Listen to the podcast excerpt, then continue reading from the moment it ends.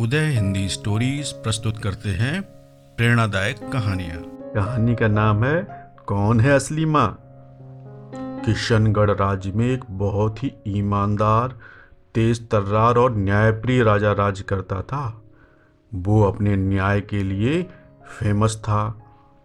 एक बार उसके राज्य में दो स्त्रियाँ एक बच्चे के लिए आपस में लड़ाई कर रही थीं।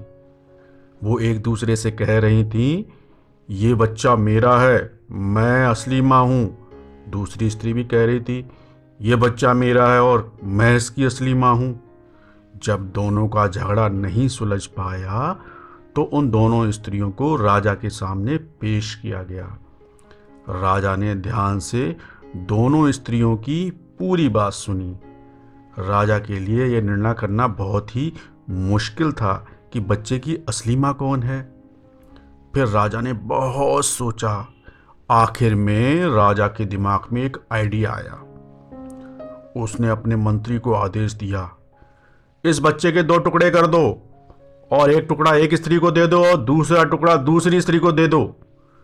राजा का आदेश सुनकर उसमें से एक स्त्री बिलक बिलक के रोने लगी और कहने लगी, नहीं महाराज, ऐसा जुल्म मत करो।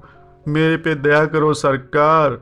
आप ये बच्चा भले ही इस स्त्री को दे दो, पर इस बच्चे के टुकड़े मत करो। मेरे लाल को ज़िंदा रहने दो।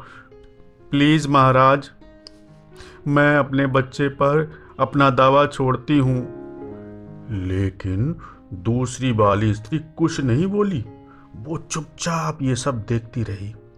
राजा बहुत चालाक और न्यायप्रिय था। उसको मालूम चल गया था कि बच्चे की असली माँ कौन है। कोई भी माँ अपने बच्चे को कटता हुआ नहीं देख सकती, वो अपने बच्चे को दुख में नहीं देख सकती। इसी वजह से वो स्त्री अपने बच्चे पर दावा छोड़ने के लिए एग्री हो गई और दूसरी वाली स्त्री को देने को तैयार हो गई।